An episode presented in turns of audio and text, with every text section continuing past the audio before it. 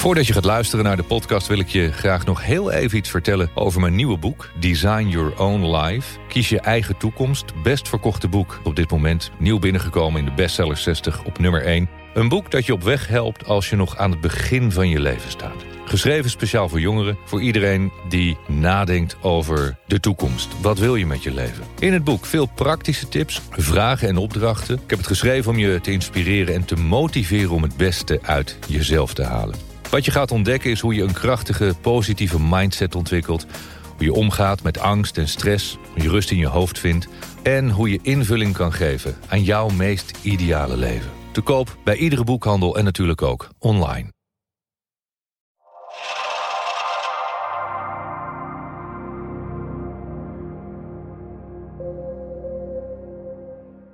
Hoeveel waarde hecht jij aan sporten en bewegen en zie je dit als investeren in jezelf? Zo ja, is dit bevorderlijk als structureel onderdeel van de strategie voor het creëren van de juiste mindset. Kort gezegd, hoeveel waarde hecht ik aan bewegen als het gaat om mindset? Heel erg veel. Het is bijna noodzakelijk. Alles wat wij zijn, onze geest en ons lichaam is één grote bonk energie. Het lichaam is energie en de geest is energie. Elke gedachte die je hebt is energie. Het zijn energiegolven. Als ik praat is dat energie. Je kunt het niet zien, je hoort het wel. Het zijn golfjes. De energie in onze hersenen, in ons brein, in onze mind, die kun je meten. Met een EEG-scan kun je meten wat er in je hersenen omgaat. Ik doe dat regelmatig en dat is leuk om te zien. En daar kun je heel veel waardevolle informatie uithalen. Dus als wij één groot energetisch lichaam zijn, hoe groot zou dan het belang zijn om te bewegen, om te zorgen dat dat lichaam fit is? Ik zeg ook heel vaak, je hebt mentale en lichamelijke fitness nodig. Fitheid. Dat is van belang. Als je alleen maar denkt dat je het gaat redden met mindset, dan zal dat niet zo snel lukken als je een lomp uitgezakt lichaam hebt, veel te veel eet, niet beweegt en ongezond leeft. Dat lichaam, body en mind, moeten in balans zijn. En als jij denkt dat je een hele gezonde mind hebt, maar je hebt een ongezond lichaam, dan zul je merken dat er een disbalans gaat ontstaan. En dat die mindset ook niet zo makkelijk te programmeren is. Je zult heel snel ontdekken dat je in een negatieve mindset terecht gaat komen als je vindt dat je te dik bent, als je overgewicht hebt, als je een ongezond lichaam hebt, als je ongezond leeft, dan voed je jezelf als het ware met negatieve energie. En als je negatieve energie in je hebt, in je systeem, ga je dat ook uitstralen. En dan ga je het merken in elk resultaat in je dagelijks leven. Dus, als je jezelf wilt programmeren, als je aan de gang wilt met het herprogrammeren van jezelf voor succes, conditionering, is energie van levensbelang. Je telefoon, ik heb hem even niet bij me, maar je telefoon is van onschatbare waarde als de batterij is opgeladen. Maar als die batterij leeg is, kun je een geweldige telefoon hebben, maar dan kun je niet meer bellen. Je kunt niet internetten, je kunt geen foto's maken. De body en de inhoud, net zoals ons lichaam en de geest, van die telefoon is waardeloos als de accu leeg is. En als onze accu leeg is of te zwak is om ons voldoende power te geven, om in beweging te komen, om positief te kunnen denken, dan zul je merken dat je in een negatieve flow terechtkomt. Dus ja, energie, bewegen en sporten van extreem groot belang. En ik moet zeggen, ik heb dit begin dit jaar eigenlijk van een van mijn mentoren weer eens gehoord. Van Mike, je moet meer gaan bewegen. Je zult ontdekken als je meer beweegt, als je 's ochtends meer beweegt, dat je de rest van de dag in een veel hogere staat van energie bent. Dat je veel meer kracht hebt, dat je tot meer in staat bent. En hij had gelijk, vanaf begin van dit jaar ben ik veel meer gaan bewegen, gaan sporten, nog iets meer gaan mediteren, maar in combinatie met beweging. En het heeft echt tot verbluffende resultaten geleid. Dus ja, bewegen en sporten, absoluut. Hoe maak je een selectie van je interesses en doelen? Mijn interesses zijn nogal uiteenlopend en mijn focus verandert bijna wekelijks, zo niet dagelijks. Hoe kun je je focus elke dag veranderen? Misschien weet je niet wat focus is. Focus is, laten we zeggen, als je een fototoestel hebt. Als je een fototoestel hebt en je moet scherp stellen. Waar focus je op? Op het target, op het doel waarvan je een foto wilt maken. Je kunt ook niet op verschillende dingen tegelijk focussen. Want je moet op dat ene ding moet je scherp stellen. Dat is je doel. Als jij continu bezig bent om die lens te verleggen, je kijkt alle kanten op. Voel je dan al wat er met jezelf gebeurt? Dat een onrustig gevoel geeft? Dus dat gebeurt er. Als je te veel aan het afwijken bent van het ene naar het andere doel, levert dat onrust op. En dat wil je niet. Onrust betekent namelijk een afname van je energie.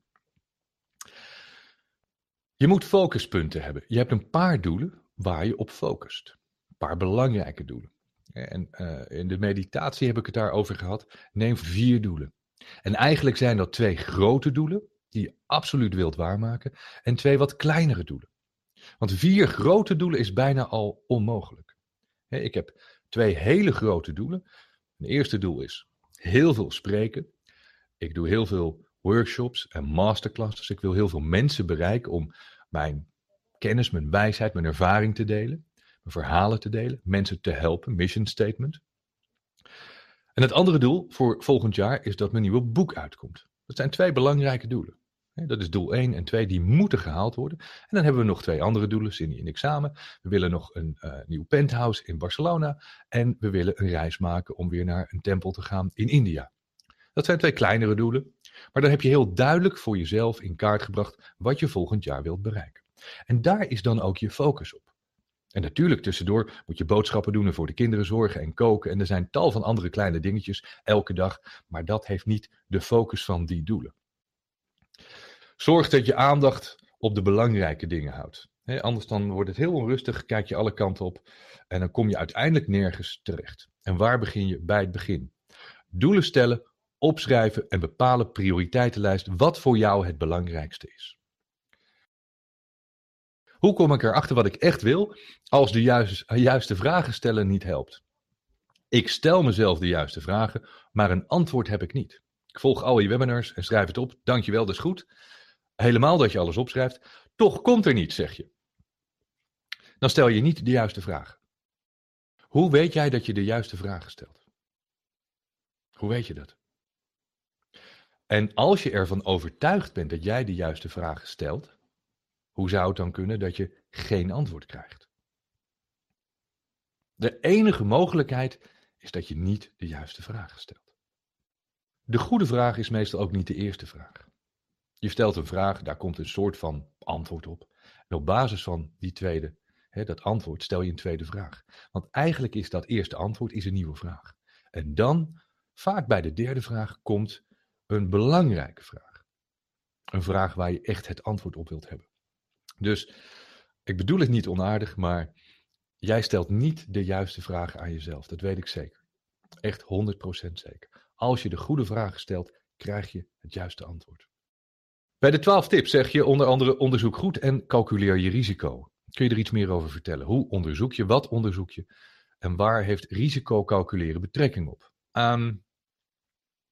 Klopt. Les 2 heb ik die 12 tips gegeven in mijn 12 stappen strategie. De strategie voor succes. 12 stappen. Daarvan is er 1. Ik meen de 3e of de 4e. Onderzoek. The more you investigate, the less you have to invest. Dus hoe meer je onderzoekt, hoe minder je hoeft te investeren. Wat moet je dan onderzoeken? Je maakt een klein plannetje voor jezelf. Niet een uitgebreid businessplan, een klein plannetje voor jezelf. En dan ga je kijken, oké, is dit een markt die interessant is? Wat zijn de kansen in deze markt? Wie zijn de concurrenten in deze markt? Heeft iemand anders dit al eerder gedaan? Zou er iemand zitten te wachten op wat ik ga aanbieden? En als dat niet zo is, hoe kan ik anderen overtuigen van hetgeen ik ga aanbieden, dat ze het straks gaan afnemen of gaan kopen?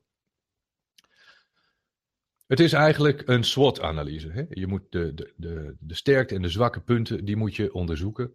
Wat zijn je risico's? Zijn er andere partijen in de markt die er al zijn, die het beter doen, die het goedkoper aanbieden, die meer marktpower hebben? Dat moet je bekijken. Ga niet als een kip zonder kop zomaar wat doen. Ik heb het ook gedaan in het verleden. En je gaat gegarandeerd op je bek. Dat is een leuk leerproces. Ik bedoel, niks te nadelen daarvan, want je moet ook leren. Maar het hoeft vaak niet. Dus hoe meer je onderzoekt, hoe minder, zeker in tijd en geld, je hoeft te investeren. Wat zijn de risico's? Welke risico's kun je lopen als het fout gaat? Wat kan er gebeuren dat het fout gaat? Het kan altijd fout gaan. Maar je moet het elimineren. Wat kan er fout gaan? Hoe kunnen we dat voorkomen? Dat is onderzoek. En als je dat doet, ja, dat is een kwestie van een paar dagen of misschien iets langer. Dan weet je waar je staat voordat je gaat beginnen. Heel erg belangrijk. Hoe adviseer je om te gaan met het gezegde: the grass is always greener on the other side? Het gras is altijd groener bij de buren. Ik zie dat met bepaalde zaken in mijn leven ik snel denk dat verandering en verbetering...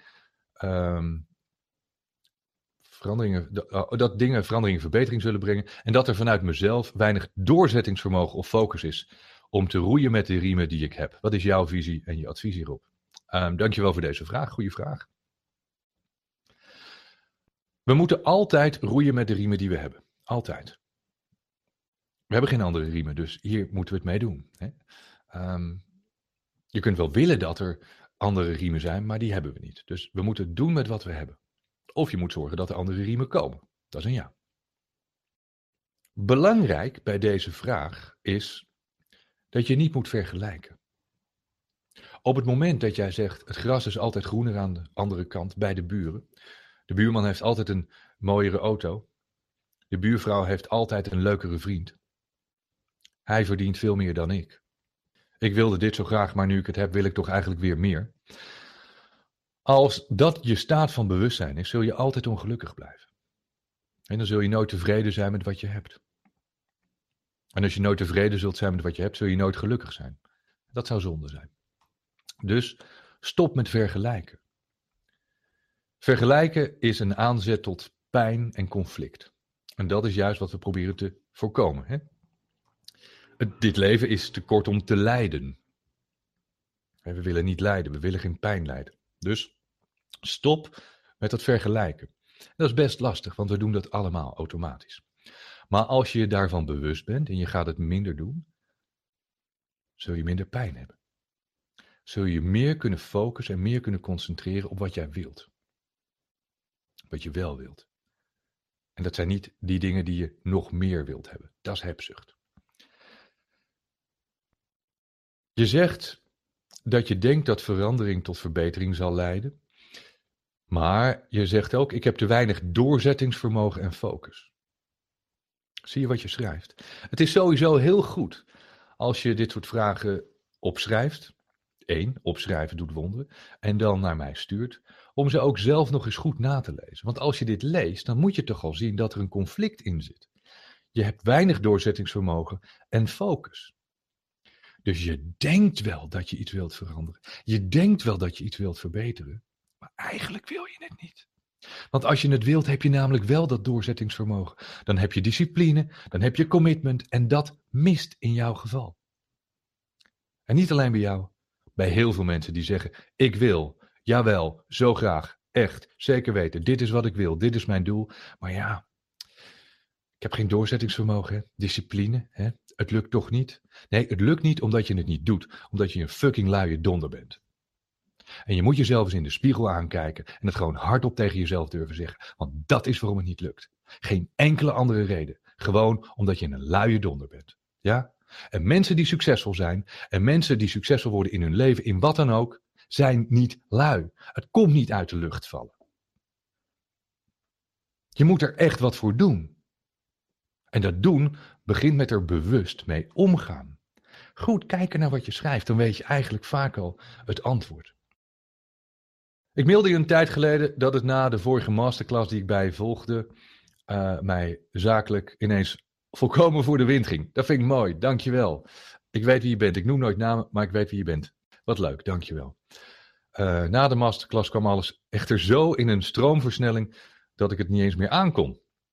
Dat kan gebeuren, hè? Dat je in een positieve flow komt, dat je ineens, als je de stappen gaat volgen, dat ineens alles in een stroomversnelling komt. En dat je dan merkt dat het eigenlijk even boven je pet uitgroeit. Dat kan zomaar gebeuren. Dan moet je af en toe heel even gas terugnemen. En je moet jezelf niet voorbij gaan lopen. Het is ook weer goed gekomen, schrijf je. Nu heb ik wel een beetje een idee. Dit is mooi, hè? Je merkt, als mensen iets op gaan schrijven, komen ze zelf al op een antwoord. En dat antwoord, daar moet je niet over twijfelen, want vaak heb je gelijk. En deze dame schrijft: ik kwam op het idee, regelmatig even rust. Klopt, rustmomentje inbouwen om weer energie op te doen. Zie je, daar heb je het. Je kunt niet maar eeuwig blijven doorgaan. Een Formule 1-auto moet af en toe die pitstraat in om bij te tanken, nieuwe banden. Even refreshen. Hè? Dat hebben wij ook nodig. Af en toe even een pitstop voor jezelf. Om op te laden. Nieuwe energie opdoen. En je schrijft ook... je bent af en toe een wandeling gaan maken na de lunch. Ook al was het heel erg druk. Ja, dat soort dingen helpen. En je vraag is nu, heb je advies? Dit is het advies. Neem af en toe een paar momentjes, een paar minuutjes voor jezelf. Zuurstof. Verse energie. Even je hoofd leegmaken. Als je dan tijd neemt, hè, dat is de fout die mensen ook nog wel eens maken. Dan neem je even die paar minuten voor jezelf. Dan moet je even niet aan al die dingen gaan denken waar je zo druk mee bent de hele dag. Dan moet je juist even aan niks denken. En als je niet aan niks kunt denken, dan denk je aan iets leuks. Dan kijk je naar hoe mooi het weer is. Naar wat je ziet op straat. Naar een vogeltje dat voorbij komt. Of je denkt aan de dingen waar je dankbaar voor bent. En ook dat geeft namelijk energie. Dus om het praktisch in te vullen... 3 momentjes per dag voor jezelf. Een korte break voor jezelf. Een paar minuutjes is al genoeg. Even uit de drukte stappen. Even een paar minuutjes voor jezelf. En als het langer kan, een kwartiertje of een half uurtje. Oké? Zet dat in je agenda. Schrijf dit op. Dit is een belangrijke tip. Het leven gaat om eenvoud. Geluk draait om eenvoud. En wij maken het zo ingewikkeld. En omdat we het ingewikkeld maken, wordt het een complex verhaal. En daardoor gaat het wel eens fout. Ga terug naar de eenvoud. Ik heb het vroeger geleerd van mijn oma toen ik nog heel klein was. Ga terug naar de eenvoud en je zult ontdekken hoe simpel het leven in elkaar zit. Er is nog zo'n formule, die hadden we er bij de radio. Dat was de KIS-formule. Keep it simple and stupid. Keep it simple and stupid. En dat moet je voor jezelf ook doen. Maak het niet onnodig moeilijk.